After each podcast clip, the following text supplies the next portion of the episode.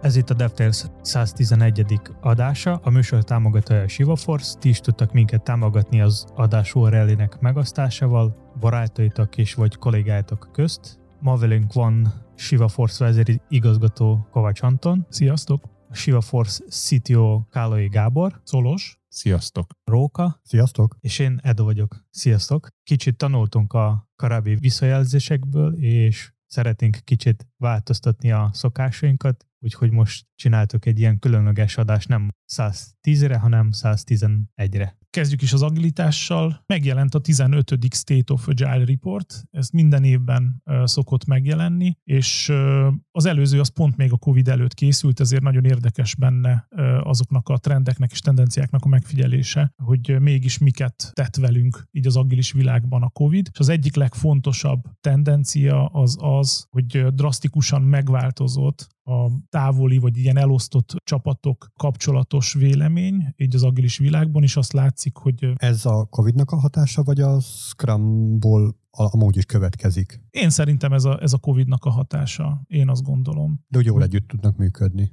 Igen, igen, abszolút, tehát a Scrum az támogatja a remote munkavégzés, vagy az ilyen hibrid munkavégzés, és az látszik, hogy a földrajzilag, helyileg és földrajzilag elosztott csapatok aránya az 89%-ra ugrott. Wow. Tehát, hogy ez, és ez, és ez, és ez óriási növekedés, és, és abszolút ez ilyen egyedi rekord. Ugye az évek során ez mindig így változott, meg, meg hol beesett a, a 35% a hód 60 fölött, de hát itt figyelembe kell venni, hogy, hogy ezek a statisztikák, ezek általában véges számú, tehát 1382 komplet felmérés érkezett, és ez az alapján készült, több szakértő bevonásával, és több mint 100 ország cégé vették részt. Kontentális eloszlásban 37% az Észak-Amerikában, 39 európai, volt 14 ázsia és 10 egyéb. Ötből kettő válaszadó cége, ez ezernél, ezer főnél kisebb vállalattól érkezett. A válaszadók egy negyede az 20 ezer ezernél nagyobb méretű cégnél dolgozik, és válaszadók egy harmada pedig 100 és 1000 fő között van a szoftverfejlesztéssel foglalkozott cégek száma, tehát elég jó reprezentálja a teljes agilis piacot, és ami nagyon érdekes, és engem igazából ráerősít arra a trendre, amit mi is láttunk, amit mi is hirdetünk, hogy, hogy azok a kollégák, akik, tehát a két, ha megnézzük a remote, illetve az irodai munkavégzés, akkor látszik, hogy a két szélsőség egyik sem igazán járható út, hanem ez a hibrid működés az, ami, ami, amit a legjobban támogatott, és összesen 56%-a volt az, aki preferálja a hibrid működés, és csak 3% a válaszadóknak azt mondta, hogy csak az irodai munkavégzés az egyetlen egy módja a jó működésnek. Mit gondoltok erről? Nekem túl nagynak tűnik az a 3 százalék. Tehát, hogy egy ilyen irodai munkavégzés esetén, amikor igazából digitálisan történik szinte minden, vagy igazából arra felé megyünk, hogy szinte minden arra felé történjen. Igazából a társas kapcsolatokon kívül milyen hozzáadott értéket gondolnak még ahhoz, hogy egymás mellett ülünk. Tehát, hogy, hogy ehhez ragaszkodnak, hogy száz százalékban mindenki üljön egymás mellett egy irodában. Igen, én abszolút egyetértek ezzel, tehát a, a remote gondolat az, az így a piacon nagyon régóta bujkált már. Én tíz évvel ezelőtt felnéztem már a GitLab nevű cégre, aki úgy döntött, hogy ő nulladik pillanatból csak remote-tal fog dolgozni, viszont látszik, hogy, hogy például az elmúlt két évben a remote kapcsán több olyan kulturális értéket azért az el tud veszni, hogyha, hogyha a kollégák nem találkoznak, és például, hogyha megnézzük most a Shiva Force-nak a mostani csapatépítőjét és az egy évvel ezelőtti csapatépítőjét, egy évvel ezelőtt egy remote csapatépítő volt, mostani meg egy élő, és egyértelműen a visszajelzések azt mondták, hogy hát, hogy ez sokkal jobb volt, hogy tudtam beszélgetni emberekkel, mert az előzőben az a, a Meeten keresztüli, vagy ilyen típusú platformon keresztül azok a beszélgetések, azok nem voltak ennyire szaftosak, nem volt, tehát abszolút nem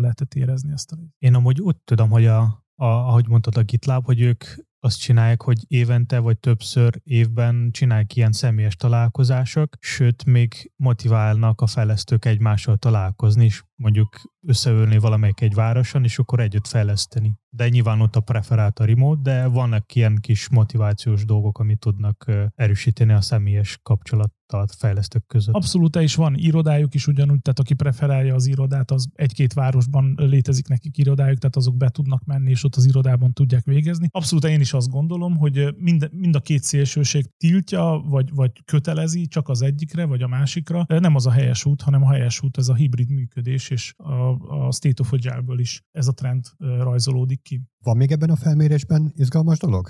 Ajaj, ami, ami nagyon izgalmas szám az az, hogy 86%-ra ugrott, és majdnem duplázódott azoknak a csapatoknak a, a száma, aki az agilis módszertant, vagy az agilis elemeket használja, és ez, ez brutális nagy ugrás. Tényleg azt lehet mondani, hogy gyakorlatilag a szoftverfejlesztés környékén, illetve azokban a szakmákban, ahol a digitalizáció az teret nyer, ott az agilis elterjedés mentén kiszorultak a többi módszertanok, és látszik, hogy, hogy a, a szoftver, tehát a megkérdezetteknek a, a 94%-a használ valamilyen agilis praktikákat, 65%-a az három évnél régebb óta használja ezeket a praktikákat. A szoftverfejlesztésben megkérdezhetnek, hogy 86%-a az, az használ így, agilitást, a marketingben 17, a HR-ben 16, a salesben 11 százalék, a pénzügyben 10 százaléka, tehát látszik, hogy így elindultak azok a, a, a területek, és mi is ezt látjuk, hogy nem csak az IT-ban, hanem non-IT-ban is több olyan cég van, aki a, látja, hogy az agilis megközelítésnek milyen előnyei vannak, és mi szerveztünk egy egy üzleti reggelit is ezzel kapcsolatosan, ahol mindenkit sok szeretettel szeretnék meghívni, aki kíváncsi arra, hogy az üzleti világban, ahol, tehát nem, nem IT vagy a non-IT világban, milyen nehézségek, milyen kihívások vannak az agilitás bevezetése kapcsán, és több olyan céget hívtunk meg, akik nem IT-s cégek, és arról tudnak nyilatkozni, hogy, hogy, hogy milyen bevezetni egy agilitást nem IT környezetben. De ezek szerint akkor ott is várható, hogy így éretör az agilitás? Az éretörést még nem tudom, de egyértelműen látszik, hogy meg fog maradni tartósan. Az, hogy milyen arány fog elérni, ezt egyelőre még, még nem látom, mert így a megkérdezeteknek egyelőre még az egy harmad alatti rész az, amik a használja, de az látszik, hogy a líderek, tehát azok, akik a leginnovatőbbak és a, a legjobban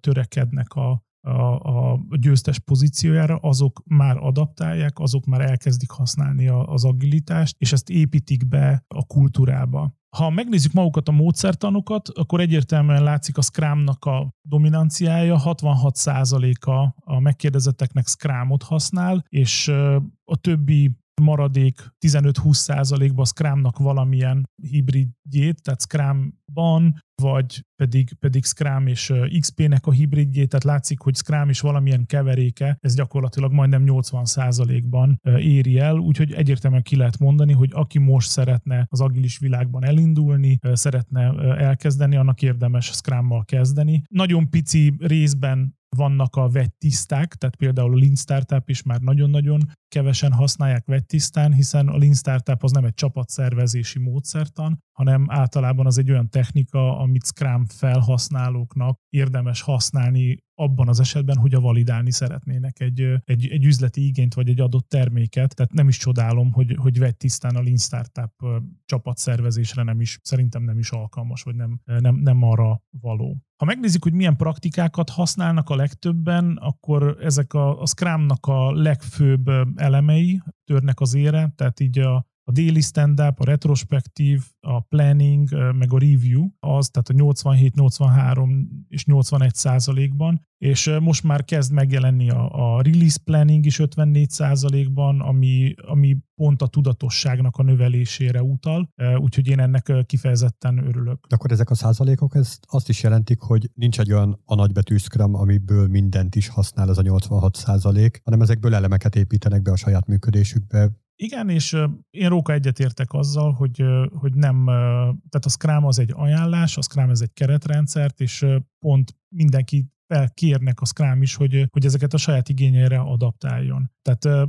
vannak, több olyan szervezetet láttam, ahogy bizonyos elemeket elhagyták, mi ugyan inkább minden elemet használunk házon belül, de, de nincsen egy ilyen tökéletes Scrumnak nevezett valami, és hogyha attól az ember eltér, akkor már irgum burgum, és ez már nem egy vagy tiszta, nem tudom, ilyen típusú, mert, mert sokszor, sokszor kap az ember ilyen típusú kritikát, hogy az, ami itt van, ez nem Scrum. Értem, tényleg el lehet annyira mutálni, hogy az ember már föl sem ismeri benne a Scrum elemeket, de én azt gondolom, hogy ez a fajta iteratív ciklusban eh, folyamatosan megtervezünk a következő pár hetet, naponta megállunk és megbeszélünk arról, hogy milyen irányba eh, haladunk, és a végén megállunk, kielemzünk, hogy mi történt az elmúlt pár hétben, megmutatjuk egymásnak, tehát aki ezeket az elemeket használja, azt már Scrumnak lehet nevezni. Skálázott agilitás, tehát hogy téren, ugye, hogyha, hogyha van egy csapatunk, az, vagy, vagy van kettő csapatunk, ott nagyon egyszerű működtetni a Scrumot, de hogyha van 60 csapatunk, akkor ez már, ez már egy teljesen más tészta. Tehát nem feltétlenül azok a, az általános Scrum szabályok alapján lefedett működésből egy az egybe adódik az, hogy a 60 csapat az jó irányba fog menni, az IT budget jó lesz elköltve, vagy a, vagy a budget az jó lesz elköltve, a csapatok jó fognak tudni egymással dolgozni, tehát ott egy teljesen más keretrendszerre van szükség ahhoz, hogy ez,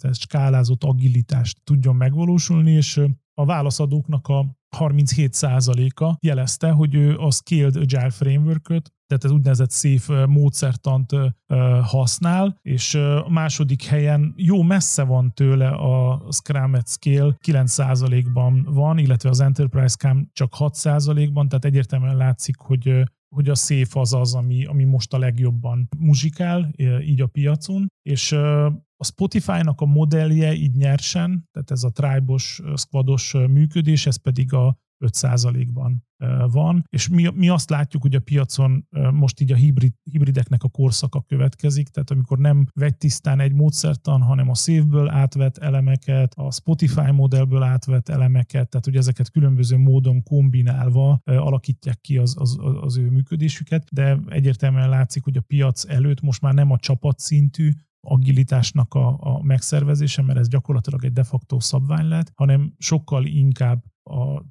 tehát több csapatnak, vagy azt, lehetne mondani, hogy az agilis portfóliónak a szervezése, és azt napi szinten üzemeltetni az az a kihívás, amit most a nagyvállalatoknak meg kell ugrani. Érdekes átalakulás, mert pár éve még a Spotify modell volt a, a nagy mindent vívő, most pedig azért leszorult így 5% körülre. Nem volt több, hanem a nagy vállalatokban a Spotify modellt használják arra, hogy hogyan szervezzék a csapatokat. Tehát ugye a Spotify modellnek az a lényege, hogy üzleti célok mentén szervezik a csapatokat, tehát ugye elől van az üzleti igény, vagy maga az ügyfél, mögötte van a product owner, a product owner pedig és a product owner mögött pedig ott van a csapat, és van egy másik dimenziója, ami a különböző szakmákat gyűjt össze, vagy őket csoportosít, és ez pedig egy, tehát hogyha az üzleti igény az horizontális, akkor ez a fajta szerveződés, ez pedig már inkább vertikális szerveződés, mert nagyon sokféleképpen lehet a csapatokat szervezni, lehet szakmák mentén, mint ahogyan annak idején például Matrix szervezetben, ott ugye minden fejlesztő az a fejlesztési osztályon ült, minden könyvelő a könyvelési, minden jogász a jogi osztályon ült, és az látszik, hogy, hogy ez nagyon jól működik, és nagyon hatékonyan, viszont az üzleti igények azok sorra tudtak csorbulni. Most az a korszak van, amikor az üzleti igényt tolják előre, az üzleti igénynek mentén szervezik be, szervezik meg a csapatokat, és itt is ennek a, logikai következtetése az, hogy például, ha megnézzük az agilitás és a DevOps-nak a kapcsolódását, akkor látszik, hogy, a, hogy az üzleti igény kielégítésére fölépített értéklánc mentén szerveződnek a folyamatok, amit, aminek én nagyon örülök, én ennek a híve vagyok. Tehát ugye ez pont ez a fajta lean technika, vagy lean, lean megközelítés, ami nagyon markánsan benne van a, az agilis működésben, hiszen az agilis működésnek a Lean az egyik alapja, és látszik, hogy, hogy három negyede, tehát 74 százaléka tervezi ezt követően valahogy bevezetni, vagy már használja a DevOps szemléletet, és, és értéklánc mentén szeretne ezeket felfűzni. Hát önmagában az is egy nagyon fontos, hogyha ezt az értékláncot ezt fel tudja valaki térképezni. Tehát megismeri a saját értékláncát. Igen, a megkérdezetteknek az 56%-a vezette be, vagy tervezi bevezetni az értéklánc, vagy az értéklánc menedzsmentet, és 23%-a még ezen felül pedig érdeklődik, tehát hogy az látszik, hogy a következő pár évben ez fog történni. Az értéklánc feltérképezése az, az pedig abból áll, hogy, hogy elkezdünk megfogni az üzleti igényt, és végig megyünk az összes folyamaton, végig megyünk az összes csapaton, az összes kollégán, és feltérképezzünk, hogy hol mennyi időt töltött az üzleti igény, és mennyi idő múlva az adott üzleti igényből lesz fogyasztó számára, tehát a megrendelő számára használható érték, és ezt fel, fel tudjuk rajzolni egy, egy ilyen térképre, ami hát érdemes így lineárisan egymás után felrajzolni ezeket az állomásokat. Minden egyes állomáson, ahol üzleti érték termelődött, tehát az az egyik színnel jelölünk, és azt inkább, tehát ott, ott, egy, ott egy, tehát az az egyik vonalon ábrázolunk, és minden egyes olyan állomáson, vagy időben, ahol nem, nem, nem, nem termelődött üzleti igény, hanem mondjuk várakozott, hogy majd sprintbe kerüljön be, vagy majd teszteljék, vagy majd deployolják. Ott ezt egy másik színnel ábrázoljunk, és ha megnézzünk az összes időt, ami az üzleti igénytől a fogyasztóig való eljutatásig eltelik, és ott összeadjuk az összes értékteremtő időket, és összehasonlítjuk a várakozási idővel, akkor szokott lenni egy óriási nagy megdöbbenés és, és aha élmény, amikor egy nagy vállalatnál kiderül, hogy, hogy az üzleti igényt megvalósítani ez az egész folyamatnak volt kevesebb, mint 10%-a, és 90%-ban várakozási vagy idő volt, mert kóborolt ott a mindenféle bürokraciós folyamatokon, és, és ez az, ami nagyon inspirálja most a value stream mappinget, tehát ugye ez az üzleti értékláncnak a feltérképezését, hogy azon keresztül észre lehet venni, hogy a, hogy, hogy, hogy a folyamataink azok túl bonyolultak lettek, és, és, és nagyon drasztikusan egyszerűsíteni kell ők. őket. Mi annak idején, amikor ezt megcsináltunk házon belül, akkor úgy fellélegzett a cég. Tehát szabályosan lehetett érezni, amikor erre elkezdtünk odafigyelni, akkor nagyon felgyorsult, a hatékonyság nagyon felugrott, és ez, és ez egy picit olyan, mint a homokvár, hogyha így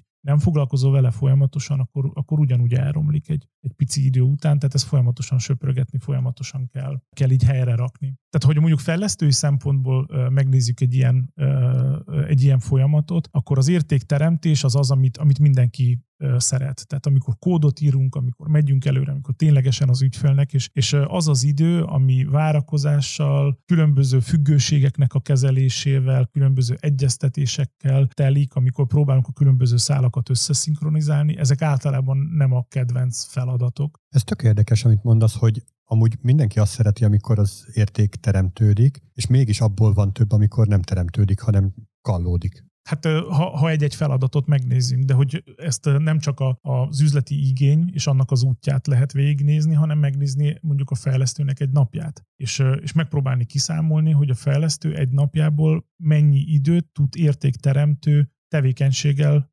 tölteni. És ez ha minél nagyobb, annál gyorsabb lesz a csapat. Tehát a csapat sebességét nem úgy kell növelni, hogy na akkor mindenki gépeljen gyorsabban, hanem úgy, hogy a várakozás és a fölösleges időt el kell kezdeni csökkenteni drasztikusan, és így automatikusan nőni fog az értékteremtő idő. Szerintem még elég érdekes kérdés lehet az, hogy hogy lehet egy cégnek bevezetni az agilitást. Mi kell ahhoz? Például, hogyha valamelyik kolléga talált egy ilyen módszer, és szeretne kipróbálni, szerinted mi kell ehhez? Két típusú megközelítést láttunk így az elmúlt 10 éves tapasztalatunk során, amikor az agilitás az alulról szerveződött, abból is voltak sikeresek, és amikor az agilitás az felülről jött, tehát mind a kettőben voltak sikeres implementációk amikor így a kolléga megtalálta az agilis és szeretne kipróbálni, a legelső és a legfontosabb momentum az az, hogy ne ugorjon fejest, hanem á, keressen szponzorokat, keressen támogatókat, és csak úgy lehet végigvinni, hogyha legalább, tehát mondjuk csapatba szeretne bevezetni, akkor az a vezető, akinek a csapatra van ráhatása vagy döntési joga, ő ebben támogasson. Mert a kudarcok közül ott van az egyes számú helyen, az az, hogy mi megpróbáltunk, de a főnököt ezt nem érdekelte, nem is látta, hogy ennek az egésznek mi az értelme, és a legelső hibázásnál azt mondta, hogy az agilitás nekünk nem jött be, úgyhogy hagyjatok abba azonnal, és dolgozzatok normálisan. Tehát ez, ez, ez a legfontosabb. Ha megvan ilyen, akkor érdemes igénybe venni egy tanácsadót, tehát mi is ugye az elmúlt években nagyon sok csapatnak segítettünk abban, hogyha ők nulláról kezdenek, akkor ha ők nem szeretnének ugyanazokat a gyermekbetegségeket végig, végig próbálni és átesni rajtuk, akkor érdemes egy tanácsadót, egy, egy agilis bevezetőt felkérni, aki megtartja az elején a vezetőknek a, a képzését, tehát hogy elmondja neki és elmagyarázza, hogy ez miért jó, és hogy kell figyelni egy olyan csapatot, aki agilisan dolgozik. Ha ez megvan a támogatás a, a vezetők felől, akkor utána jön a csapatban a, a, az olyan típusú képzés, hogy akkor hogy kell, hogy kell ezt csinálni, hogy kell ezt bevezetni, és hogyha mind a kettőnél megvan a támogatottság, akkor lehet neki futni. Tehát ugye mi annak idején, amikor legelőször vezettünk be az agilitás, akkor el is buktunk. Tehát így pár hónap alatt bebizonyított a csapat, hogy hát ez, ez biztos, hogy mindenhol működhet, de nálunk nem. És utána ugyanazok a kollégák rá egy évre pedig úgy tudtunk sikeresen bevezetni, hogy utána meg is maradt, és azóta 10 éve használjuk ezt a, ezt a részét, tehát érdemes nem egyedül nekiugrani, és mindenféleképpen támogatókat kell keresni, mert a támogató lehet, hogy nem segít, de nagyon sokat tud ártani, és nagyon sokat tud fékezni rajta. És hogyha már támogatókról beszélünk, akkor érdemes még az, még az agilis felmérésből kiemelni, hogyha valaki valaki az agilitás használja, akkor általában a nagyvállalatban az szokott lenni az egyes számú igény, hogy, hogy a priorizálást, a folyamatosan változó priorizálást a sokkal gyorsabban tudjanak kezelni. Nagyvállalatban nagyon gyakori az, hogy éves szintű a tervezés, tehát neked előző év novemberében, októberében meg kell mondani, hogy te rákövetkező decemberben milyen priorizálással és mit szeretnéd csinálni, ami hát ilyen gyorsan változó korban ez már szinte mission impossible, tehát olyan gyorsan jönnek be, és olyan gyorsan változnak az üzleti igények és a környezet, hogy ez gyakorlatilag lehetetlen. És pont ez a fajta nagyon gyors priorizálás kezelését várja el a, a kitöltöttnek a 64%-a, hogy ez változzon és ez legyen sokkal gyorsabb. Valamint azt várják el tőle, hogy maga az üzleti érték előállítása az gyorsabb legyen. És azáltal, hogy a, hogy a, hogy a Scrum csapatok az agilitásban könyv szerint úgy szervezünk, hogy a lehető legkisebb függősége legyen a többi csapattól, legkisebb függősége legyen a többi szoftvertől, és erre törekszik, tehát próbálja úgy körbe határolni. Ez általában sikerül is.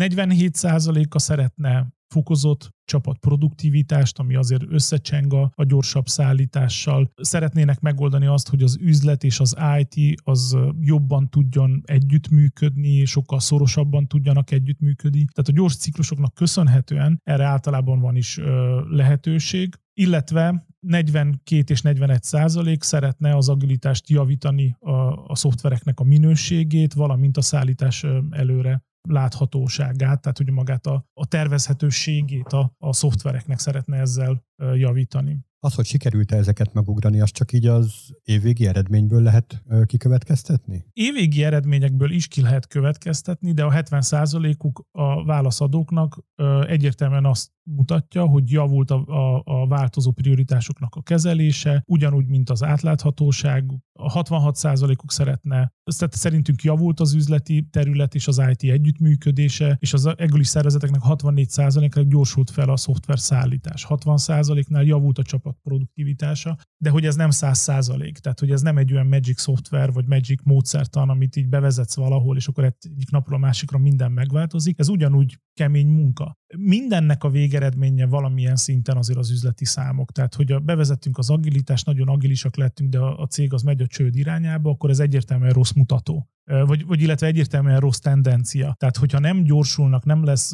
gyorsabb, nem lesz, nem lesz valami olcsóbb a szállítás, és az olcsóbb szállítás az nem azt jelenti, hogy a büdzsé kevesebb lesz, hanem azt jelenti, hogy ugyanabból a büdzséből sokkal nagyobb értéket lehet előállítani. Tehát ez inkább, inkább itt. Viszont, ha, ha Róka, te meg arra gondoltál, hogy milyen ha eredményességre utal, tehát hogy, hogy, hogy, ha, hogy a Scrum csapatoknak az eredményességéről, akkor itt ugyanúgy, ahogy nagyon helyesen kiemelte ennek a cikknek a, az írója, hogy, hogy itt azért, azért nagyon veszélyes tendencia kezd kirajzolódni. Én ezzel egyetértek ezzel a, a megállapítással, hogy az látszik, hogy, hogy az üzlet mindenféleképpen valahogy szeretne mérni, valahogy szeretne mérhetővé tenni magát az agilitást, és hát van egy olyan következménye a mérésnek, hogy ha bevezetünk valahol egy mérést, akkor az egész környezet elkezd arra a mérésre optimalizálni. Tehát, hogy ez nem kellően szofisztikált, és, és egy ilyen nagyon egyszerűen oda tett szám, akkor ez az egész kultúrát az pillanatokon belül tönkre tudja vágni. Tehát nagyon érdemes odafigyelni arra, hogy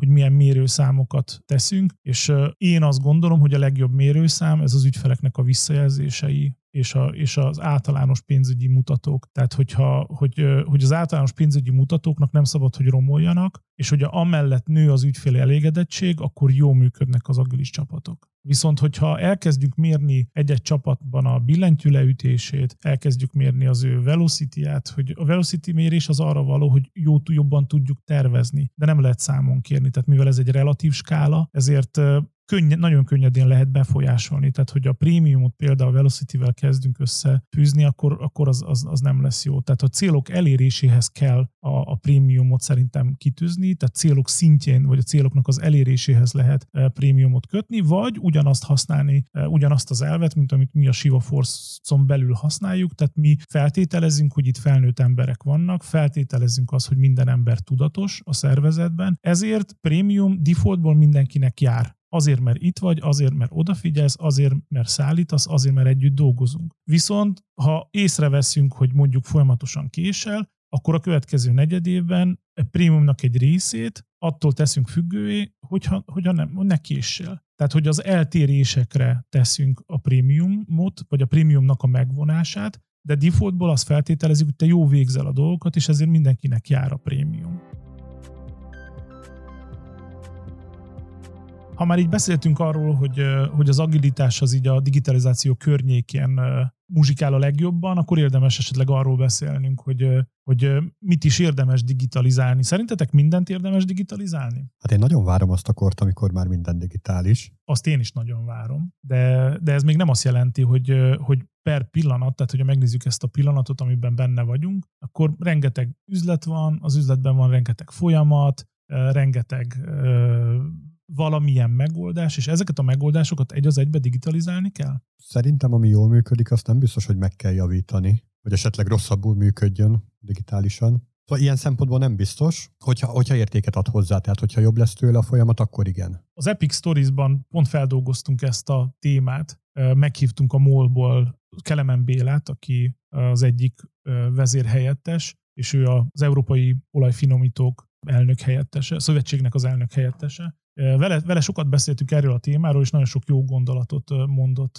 ehhez. Tehát, hogy ez a fajta digitalizáció, vagy nevezünk digitális transformációnak, ez elsősorban transformáció. Tehát, hogy a bármit még mielőtt átalakítasz, jó meg kell ismerni, hogy, hogy mi az, ami jó, jó működik, és mi az, ami nem jól működik. És ami nem jól működik, azt arra törekedni kell, hogy, hogy ez a transformáció során jobbá tegye, de ami jól működik, azt meg kell tartani, és belőle értéket. Tehát a, azzal maximálisan egyetértek, amit te mondtál az elején, hogy én is nagyon várom arra, hogy minden digitálisan tudjak intézni, mert tényleg, mint állampolgár, vagy, vagy, vagy mint azért most már a, a én eléggé makacsul mindent próbálok mobilról, vagy, vagy így számítógépről intézni, és amit nem lehet, arra megpróbálom valamilyen megkerülő megoldást találni, de még mindig nagyon sokat kell aláírnom, még mindig sok, sok formanyomtot, 1628-szor megkérdezik tőlem a személyigazolvány számot, meg a születési dátum, meg az édesanyámnak a, a születési nevét, nem értem, már többször aláírtam digitálisan, akár, akár ugyanannál a banknál, vagy ugyanannál az intézménynél, ahol mindig, mindig minden egyes alkalommal bekérik ezeket az adatokat, hogy, hogy erre miért van szükség. Tehát így ezeket a folyamatokat úgy, ahogy vannak, szerintem nem érdemes digitalizálni. Mert általában a folyamatoknak nagy része az, az nem jó. Mert ha jó lenne, akkor nem is lenne erre a digitalizációra szükség, mert akkor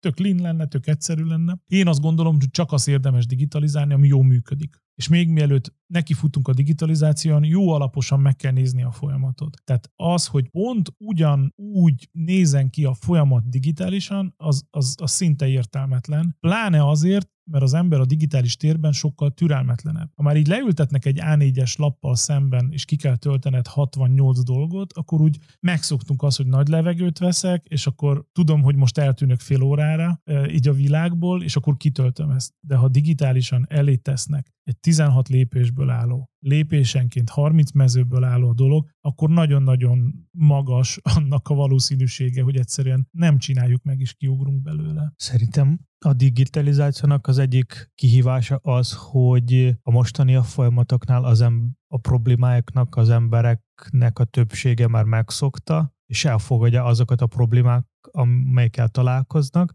és majd a digitalizáció fog behozni újabb problémák, ami még nem ismert, és mindenki leginkább féltől. Vagy a, nem mindenki, hanem többsége. Abszolút egyetértek, és azt gondolom, hogy a legjobb a vevő szempontjából kiindulni és meghatározni, hogy mi az érték. Tehát nem vállalaton belüli bizottságban ülve azon vitatkozni, hogy akkor melyik a jobb oldalát vagy a bal oldalát, előről vagy hátulról, hanem végig menni az ügyfél szempontból, és megnézni, hogy a vevő számára mi az érték, mert ami a vevő számára nem érték, az nagy valószínűleg, hogy digitális világban nem is kell áthozni. Az, az, a, az a fölösleges vagy szükséges része. És lehet, hogy fizikai vagy hagyományos világban szükség volt arra a lépésre, mert mit tudom én miért, de a digitális világban sokkal jobban szeretünk az egyszerű formokat, sokkal jobban szeretünk az egyszer igénybe vehető szolgáltatást, megszoktunk az, hogy egy komplet szolgáltatót tudunk váltani pár perc alatt, és ez a trend, ez a tendencia, ez nem fog megváltozni. Tehát nekünk a saját folyamatainkat, a saját gondolkodás módunkat le kell egyszerűsíteni, mert a digitális világra az egyszerűség jellemző. És most látom, hogy tonna számmal történik a hagyományos világ a digitális világba való átlapátalási nevű projektek, ami hát sajnos kidobott pénz. Tehát azok a folyamatok, azok pár év múlva halottak lesznek. Tök fölösleges ezeket optimalizáció nélkül, lean szempontból való megvizsgálás nélkül átlapatolni. Úgyhogy ha vevő szempontból határozzuk meg a folyamatot, ha vevő szempontból megnézzük az értékeket, akkor az sokkal, sokkal jobban fog működni. Úgyhogy én szerintem azt kell digitalizálni, amit, amit, amit, ami jó, és ami már digitális szempontból is jó. Akkor itt az értéklánc annak nagyon nagy ö, szerepe van, hogy tudjuk azt megmondani, hogy pontosan mi az, ami tényleg értékes, és mi az, amit ki kell belőle dobnunk, mert felesleges. Abszolút, és ezért is teret nyer, tehát ahogy láthatok a State of Agile-ban, hogy egyre nagyobb teret, terep, teret nyer az értéklánc meghatározása, feltérképezése, és szerintem a következő három-négy évben ez is egy ugyanilyen basic alapgyakorlat lesz nagyon sok vállalatnál, most még csak foltokban megtalálható. Tehát így összefoglalva, hogy a, a vezetők és a, a vállalatokban szinte mindig meg vannak győződve arról, hogy a folyamatik azok jól működnek, mert hát nincsen velük probléma. Igen, igen, de a digitális világban nem biztos, hogy nem lesz velük probléma. Tehát eléggé nagy adag alázatra, tudatosságra szükség van arra, hogy vevő szempontból megvizsgáljuk ezeket a folyamatokat, és gondoljunk őket újra, és az újra gondolás után érdemes őket digitalizálni.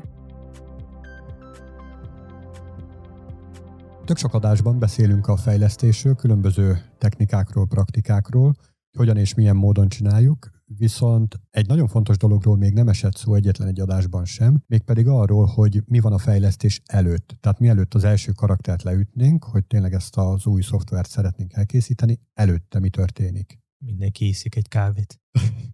Hát, vagy sört. Ugye ez az érdekes, hogy, hogy mi, mi, mikor ünnepel az ember, és köszi Róka meg Edu a kérdést. A ünneplésre nyilván akkor is van ok, amikor egy projektet sikeresen befejezünk, de ugyanilyen fontos mérföldkő egyébként magának az üzletnek a megszerzése, a szerződés megkötése, a, hiszen így amit mi, mi van a fejlesztés előtt, az legalább a, a, a projektnek egy akkora része, sőt, idő, ha időben nézzük, akkor sokkal, sokszor a nem világban egy sokkal hosszabb része, mire az adott igényel a fejlesztők szembesülni tudnak, és egyáltalán hozzá tudnak fogni a munkához. Itt van különbség, hogy agilis vagy nem agilis? Bizonyos szempontból igen, bizonyos szempontból nem, most pont nem mondtam semmit. Maga az ügyfélbizalom megszerzése, illetve maga a, a feladatnak a fejlesztő cégnél, a fejlesztő csapatnál való landolása, ha egy jól kialakult együttműködés van, akkor, akkor sokkal gyorsabb tud agilisban lenni. Szerintem a különbség az, az egy picit az eljárás rendben van. Nyilván a szerződések, de én nem vagyok jogász, sem marketing szakember, ugye technológiai ember vagyok én is.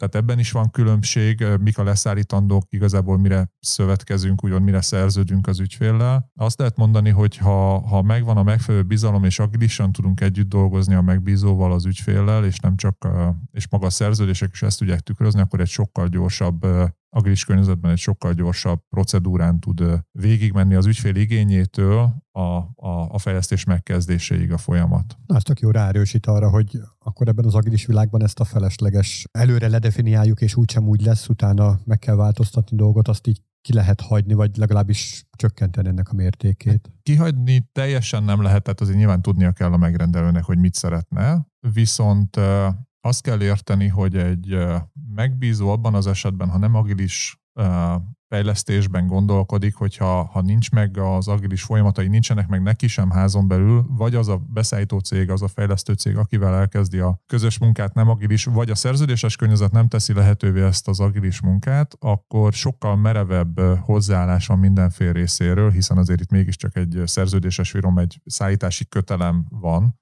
számon kérhető ugye itt azért pénzügyi vonzata is vannak egy-egy késedelemnek, csúszásnak adott esetben, és hogyha nem agilis a környezet, akkor sokkal több a félelem az egész folyamatban, és igazából a félelem az extra várakozási időt, extra késeltetést tud az előkészítési munkába beletenni. Nagyon sokszor van, hogy az ügyfél a fejlesztés megkezdés előtt egy másfél évvel már tudja, hogy mit szeretne, hanem is teljesen pontosan, de egyszerűen a, a felek egymáshoz való viszonyából és a egymással való egymásban való bizalmi szintből, illetve a, abból, hogy nem agilis esetleg egy fejlesztés, ebből adódóan, mire odaérnénk, hogy a szerződés, az igények kitisztázásra kerülnek, teljes körülön a szerződés megkötésre kerül, a scope ismert, a munka jól felbecsülhető, a munka ára az mind a két fél által elfogadott, tehát egy csomó ilyen lépés van, mire ez végigér, addigra sokszor az igény már elavul. Az agilis világ ezt az egyszerűséget adja hozzá, hogy megengedi a egymással szerződő feleknek, mind a megrendelő, mind a beszállító oldalnak, hogy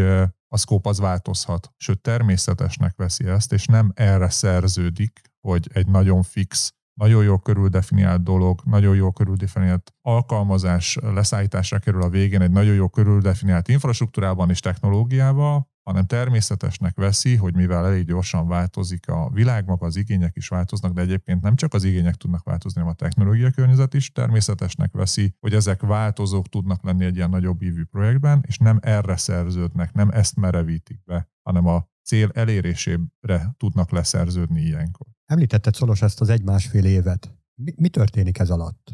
Hát nagyon sok minden. Ugye itt említettem már egy-két, egy-két fő témát, de hát tudnék sok analógiát mondani, ami talán életszerű, nem tudom, a saját kertesházat szeretnék építeni, tehát szoktak ilyen analógiák lenni, de most nem feltétlenül mennék ebbe bele. Az első kör, hogyha nagyon messziről indulunk, akkor nyilván az igénynek fel kell merülnie, kell mögé rakni egy üzleti célt, ezekben még nincs bevonva a beszállító feltétlen, és, és ne egy nagyon részletesen kidolgozott tervre gondoljatok, de te kell, hogy alá legyen támasztva az, hogy miért lesz jó az az adott fejlesztés, az az adott alkalmazás, milyen hasznot fog hozni. Ezek lehetnek közvetlen anyagi hasznok, vagy lehet közvetett, anya, köz, közvetett haszon. Tehát felmerülnek ezek kérdések. Ha megvan a megfelelő elképzelés, van mögötte egy koncepció, akkor nyilván az igények kidolgozásával párhuzamosan ki kell választani a beszállítót. Nagyon sok nagyvállalat ugye egy adott beszállítói körrel dolgozik, akik már a számára bizonyítottak, mindenki így van vele a hétköznapi életben, a magánemberek is így vannak vele, hogy, hogy ha valaki már bizonyított egy adott munkatípusra, akkor ő vele szereti csinálni a következőt is. Itt rögtön felmerül bennem a kérdés, hogy hogy lehet egy ilyen körbe bekerülni?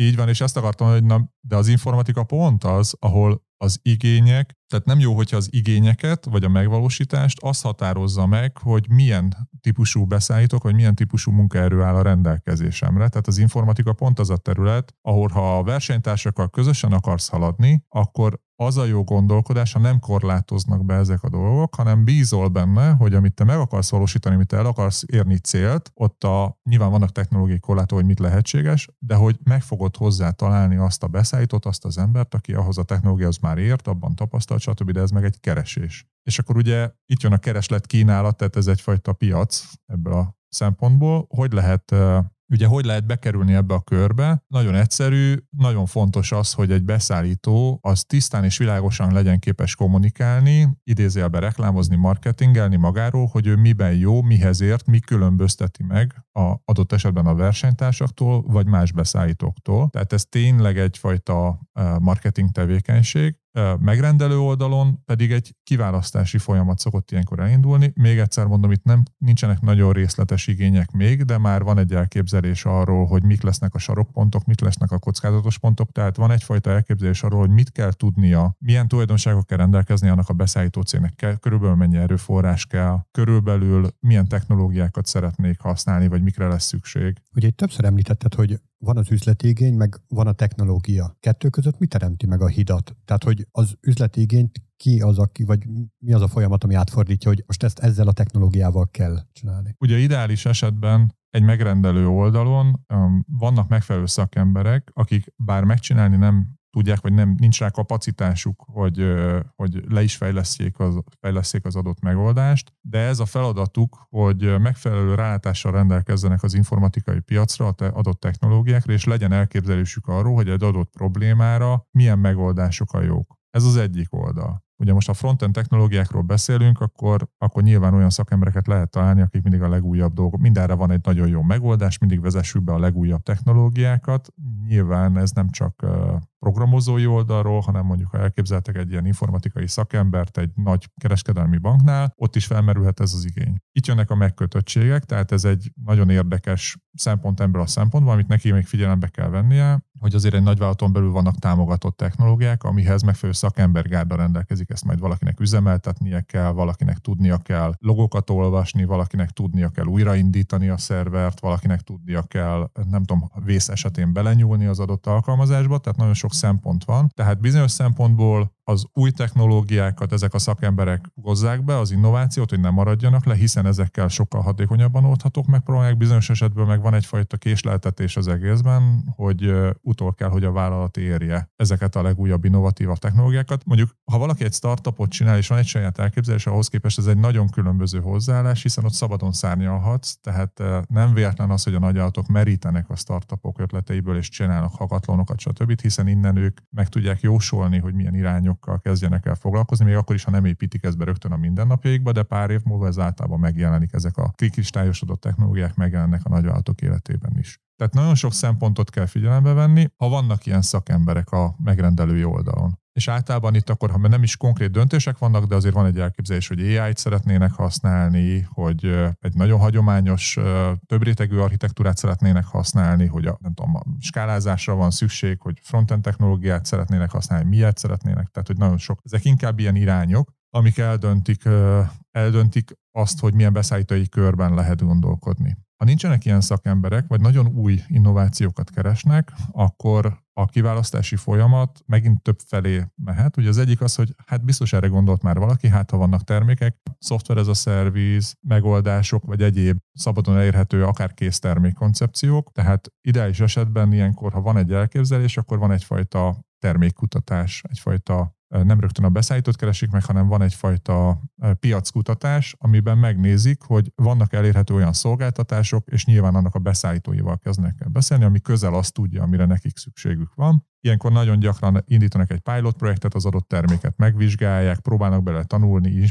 inspirálódni, tehát elindul egy ilyen folyamat. Nagyon egyedi igényről van szó, akkor sajnos nem nagyon tudnak más csinálni, mint hogy megbíznak a beszállítói körben, tehát igyekeznek szakértőkkel egyeztetni, hogy a házon belül nincs, nincsenek szakértőik, de megpróbálnak a piacon keresni olyanokat, és itt fontos a marketing szerepe, akik azt hirdetik magukról, hogy ők ilyet már csináltak, ők már ehhez nagyon hasonló dolgokat véghez vittek, más ügyfeleknél, adott esetben a megbízó konkurenciájánál, vagy egyszerűen csak azt marketingi pont, pont sikerült kitalálni a beszállítónak, hogy ő pont egy olyan körben hirdeti magát, ami az adott ügyfélnek is igénye. És ebben az esetben ugye pályáztatás van, tehát itt egy nagyon erős kiválasztási folyamatról van szó, mindenféle híresztelés ellentétben itt nem csak az dönt, hogy ki milyen határidővel és mennyivel kevesebb pénzért vállal be egy-egy adott cél elérését, hanem itt uh, konkrétan nagyon sok szempontból, ha felelős döntés születik, akkor nagyon sok, sok szempontból az adott beszállítói kört megvizsgálják, és ebből döntenek, hogy, hogy melyik lesz az ideális. Mennyi ideig tart egy ilyen folyamat? Hát akár éveket is lehetne mondani.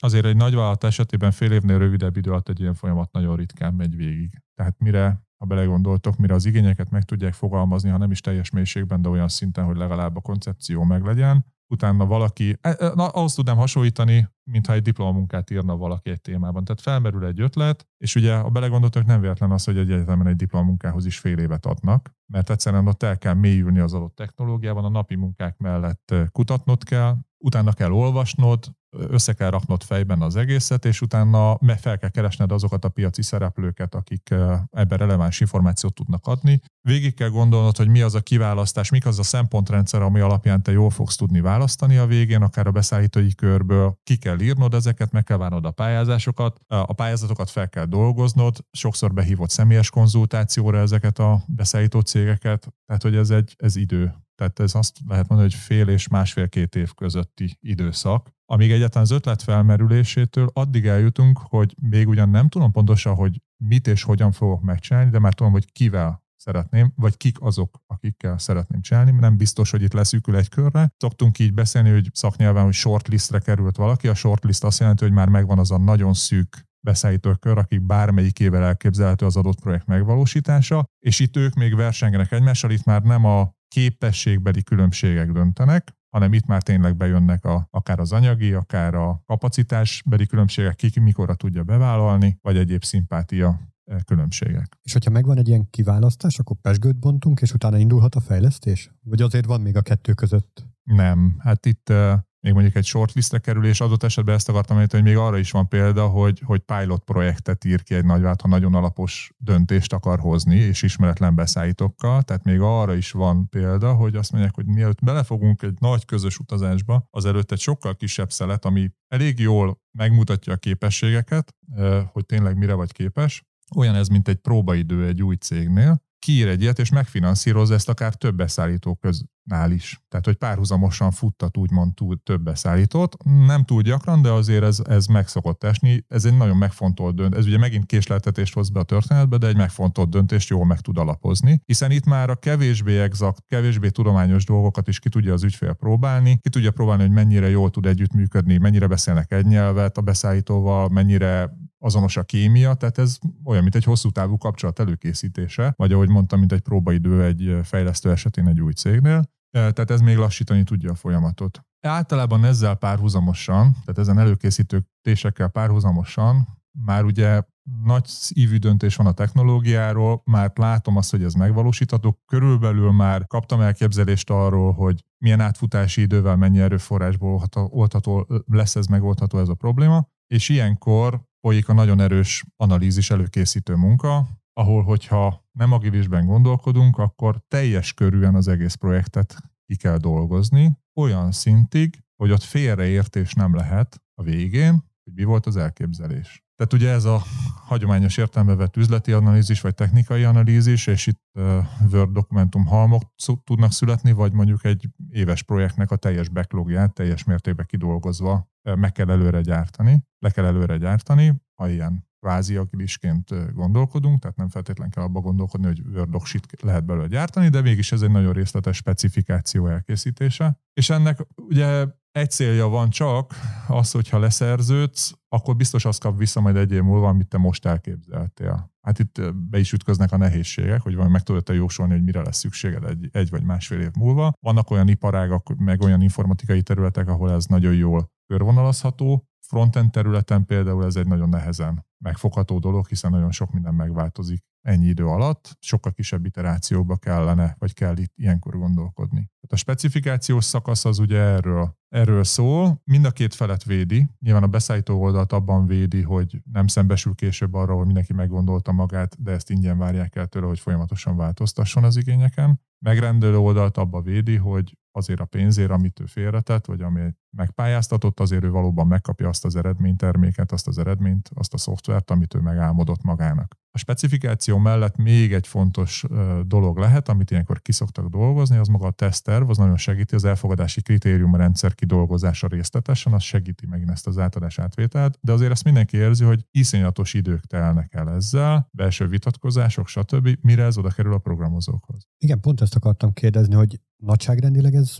mekkora, ugye az elején mondtad, hogy az agilis világban ez sokkal nagyobb bizalom mellett, sokkal kevesebb idő alatt tud lezajlani. Milyen, milyen napok, hónapok, évek vannak esetleg ezek mögött? Most arányszámokat tudok neked mondani, mert nyilván egy fejlesztés mértékétől függ, hogy ez az analízis szakasz az, igények számosságától függ, hogy meddig tart. Én azt tudom mondani, hogy körülbelül a fejlesztési időszaknak minimum az egyharmadát a részletes analízisbe bele kell fektetni, tehát ha egy egyéves projektről beszélünk, akkor biztos, hogy négy hónapig el fog tartani az analízis, hogyha másfél éves projektről, akkor meg fél évig. Mire egyáltalán az első programozó hozzá foghat programozni, hogyha arról beszélünk, hogy mindent le akarok specifikálni az elején. Ha agilisan tudunk egymással együtt dolgozni, és agilisan szerződünk, és mind a két fél kölcsönösen elfogadja, hogy változtatások lehetnek, és inkább a közös cél amifelé haladni szeretnénk, abban van egyetértés. Nyilván a technológiai alapokat le kell fektetni, tehát nem jó, a technológiai történik közben, bár ez sem lenne példanélküli, és inkább a ráfordítás mennyiséget, tehát úgymond az ilyen nagy, nagy kupacokban egyezünk meg az elején, és egy ilyen együttműködést kötünk, akkor Nyilván érdemes itt is iterációkban gondolkodni, és azért nem egy sprintre előre, két hétre előre látni, de a klasszikus agilis szemléletmódban lehet a backlogot kezelni, tehát főbb epikekben, főbb gombócokban kell definiálni az elején, és ami nagyon közel van, az bontani tovább, és szalámizni az epikeket nagy sztorikra, majd a sztorikat még kisebb sztorikra, és azokat nyilván már a fejlesztők bontják taskokra. De hogy igazából itt egy nagyon szoros együttműködés van a, a projekt egészében az ügyféllel, a megrendelő oldalra, viszont megvan az a szabadság, hogy tud változtatni az igényeken. fontos, hogy az agilitás az nem egyelő a káosszal, tehát ez nem azt jelenti, hogy bárki bármikor bármin változtathat, meg meggondolhatja magát. Azt szoktam mondani, ha ügyfelek kérdezik, hogy körülbelül jó, arány, jó arányszám az az, hogy egy projekt fejlesztésének a 60%-áig 80%-ban rugalmasak tudunk lenni. Ez ugye azt jelenti, hogy ha már túl vagyunk jelentősen a fejlesztés felén, akkor egyre merevebb lesz a dolog, hiszen valahogy azért oda kell érnünk a projekt végére, valahogy le kell kerekítenünk a történetet. Egyébként egy neverending story lesz, ami elég költséges a megrendelő oldalra is. De mondjuk azt, hogy a, ha most vegyünk egy másfél éves fejlesztést, ugye azt mondtam, hogy ha mindent le akarnánk specifikálni, akkor biztos, hogy nagyon keményen még a fejlesztői tevékenység előtt egy fél éven keresztül dolgoznia kéne az ügyféllel közösen az analízist végzőnek, dokumentálni kellene, stb. stb. teszterveket csinálni, elfogadási kritériumokat lefektetni, egy csomó mindent. Agilis világban egy akár másfél évig tartó fejlesztésnél, ha ezt szétbontod mondjuk két hónapos fejlesztési időszakokra, akkor azt lehet mondani, hogy a két hónapot tervezzük le nagyon alaposan, még mielőtt az első fejlesztő ráfordulna, tehát mondjuk négy sprintet, négy-öt sprintet letervezünk viszonylag alaposan az ügyféllel közösen. Ez azt jelenti, hogy körülbelül, hát nem egészen egy hónap, de mondjuk számoljunk egy hónap előkészítési idő után el tud kezdődni a fejlesztés. Azért mondok egy kicsit többet, mint a harmada, mert nyilván azért technológiai alapokat le kell fektetni, tehát van még egy pár előkészítő tevékenység. De mondjuk azt, hogy egy általunk ismert másfél hónapos fejlesztést a egymással való készfogástól kezdve, vagy hogy mondjam, az igény specifikációsának elkezdését után akár egy hónappal már hozzá tudunk kezdeni valamit gyártani, hiszen elkezdünk MVP-ben gondolkodni, nagy epikekből kiválasztjuk az elsőt, és azon el tudunk kezdeni, abban azt lefixeljük az ügyfél, és el tudunk kezdeni rajta dolgozni, és körülbelül amikor eltelt ebből a másfél éves projektből egy év, vagy megközelítjük az egy évet, akkorra kell azt elérnünk, hogy na most már, már csak fél év van hátra, már az utolsó kört fogjuk futni a Margit szigeten, most már azért jó lenne tudni, hogy na ez az utolsó kör, és hova fogunk eljutni a végén, tehát ott már egy picit be kell merevíteni. Ebből látszik, hogy ez megrendelő oldalnak is mennyivel kényelmesebb, sőt, ha az egész projektet nézed, akkor a versenytársakhoz képest mekkora előnyt tud ez biztosítani a megrendelő oldalra. Hát ez sokkal-sokkal gyorsabb, mint a hagyományos megközelítés.